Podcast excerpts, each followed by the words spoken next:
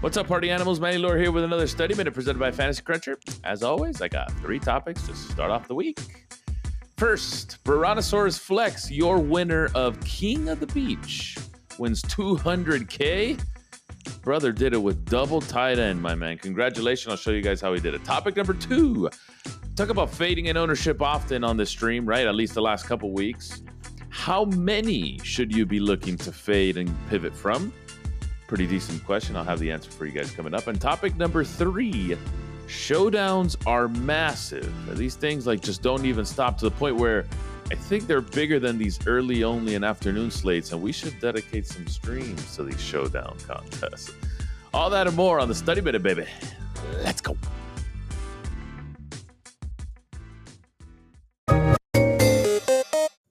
Baronosaurus Flex, $200,000 in Miami. Brother, how does that sound, man? That that's that's incredible. That's probably the best weekend you can have in November. My goodness. Um anyway, fantastic fantastic uh showing from Baronosaurus. Scored 175.48. Yeah. That was good enough for for first place in 200K. This is how he did it Baker Mayfield to Kareem Hunt. For you running back stackers out there, yeah, you have one to your name. Baker Mayfield to Kareem Hunt. Alvin Kamara, Odell Beckham. That rounds out that trio. Tyler Boyd, he ran it back with DeVante Parker. Greg Olsen, and Zach Ertz. And the Redskins. The Redskins outscored Olsen. The Redskins outscored Kareem Hunt. The Redskins outscored Alvin Kamara. The Redskins outscored DeVante Parker. The Redskins outscored Odell Beckham.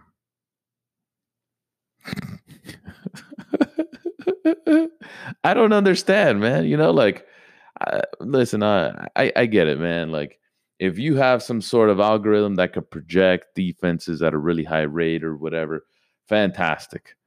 Fact of the matter is, second place had a 12 from defense, third place had a four, fourth place had a four. You know what I mean? Like fifth place and sixth place both had 18. So I guess they were up there, but Bengals scored sixth and seventh. Patriots scored sixth and eighth. Saints scored five and ninth. I'm not gonna say the defense gave Baronosaurus a uh, a win here, but uh, good job landing on those Redskins. 1.3% owned, according to my calculations. That would mean you're the only one with the Redskins. Pretty good lineup, man. Double tight end. Uh, I liked Olsen. I liked Ertz. I only had four tight ends. The other two were Cook and Waller. Waller didn't do anything.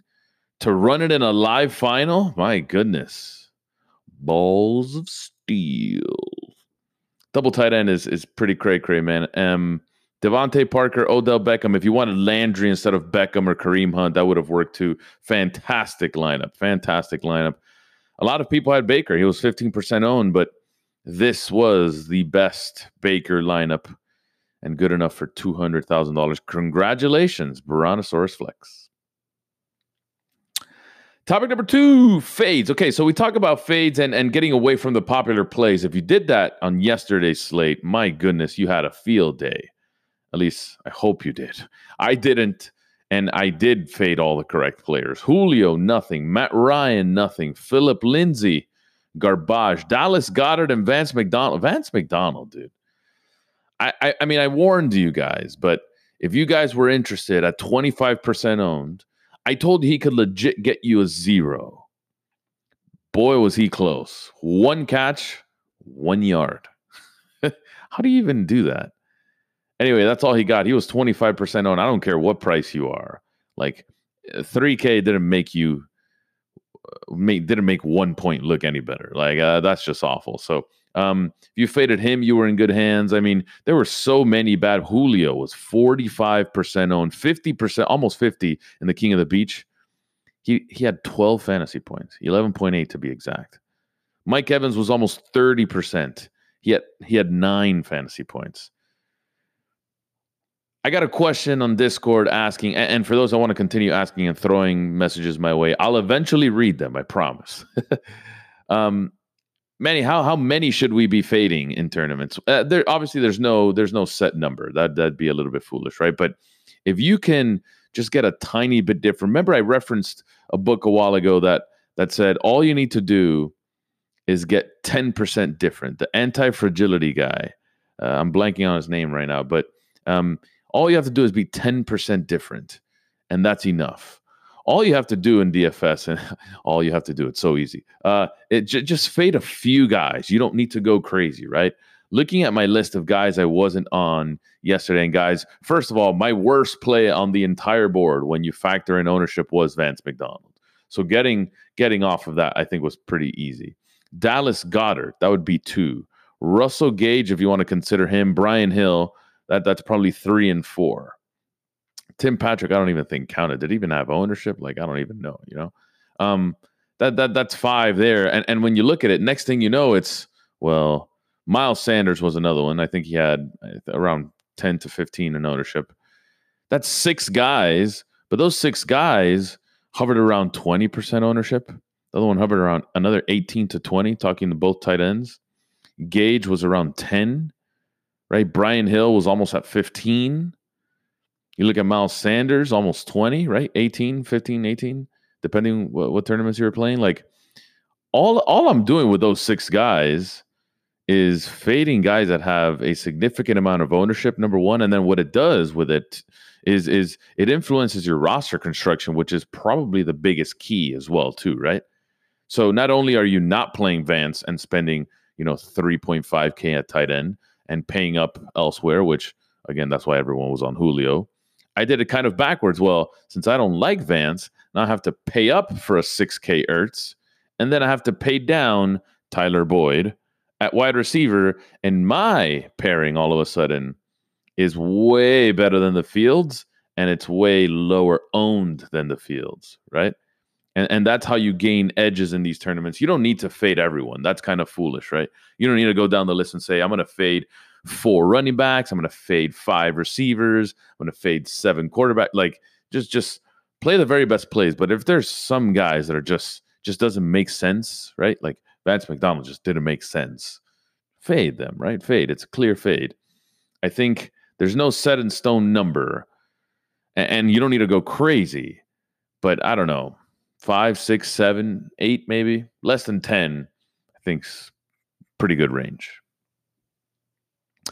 Topic number three showdowns are getting a bit out of control, man. Like 200K, 250K, it's two sites doing this. Like, my goodness, man. It's it's it's to the point where, dude, these showdown slates, and I'll go over the lobby right now. So what we have today for what we have today, it's it's it's it's insane. There's just so much money to the point that I think it's bigger than the early only and the afternoon only slates, right? We have a $10 one going today, almost 150,000 entries. And that's 250,000 to first. Insane. There's another 200K to first on FanDuel, and that's $9 to enter. Going back to DK, you want you want to throw some high roller stuff and play. No, it's not really high roller, but $180 to enter. A thousand two hundred thirty-four people. One, two, three, four. Omega law. That's 50k to first. Like these tournaments are massive. A bunch of double ups for all you cash bobos that are somehow trying to play cash showdown. Degen's gonna degen. Like to me, these I th- I think we need to start doing some showdown streams, man. There's a lot of money to be had here. I don't know realistically what the edge looks like, and just off the top of my head, I can't imagine there's much, but apparently there is. Man, I like this, dude. I like this. And it's it's one of those things where, you know, I, I, I'm I'm gonna have to. I'm gonna have to bite the bullet. Let's let's fire up some streams this week on Showdown. You guys can help me. I'll help you. Or you know, I I know some. I, I guess I know something about Showdown. It's just never play quarterbacks. Let Let's do some Showdown streams. There's so much money, man, to the point where these are way bigger slates. I played the early yesterday. I think it's because since we already have money in the main slate, they don't make the early onlys like massive. They have like one good tournament in those slates. Whereas where everything's done and now we have money to input into Showdown right before it starts, these things are massive, and obviously the Monday ones are humongous. So yeah, let's get some showdown action going on stream, man. I, I think I'm down for that. Thank you guys for listening. Great to start off the week with you guys. If you guys could rate, like, and subscribe, that'd be fantastic. If you could write a little note there, a little review saying how much you love Manny, that'd go a long way, man. It would be the biggest favor you guys have ever done for me. If you guys want to catch me on stream, twitch.tv slash mlaura, 12 p.m. Eastern. Talking just more strategy. We'll look over week 12, see what happened the good, the bad, the fades, the, the chalk, how it turned out, see where we went wrong. And of course, if you don't want to do that, if you want to get worse, and you don't you don't want to go in and give me a nice little review, man, that's fine. You guys are you guys are bobos, honestly. But all I ask for you, download the same podcast tomorrow, friends. Catch you guys then.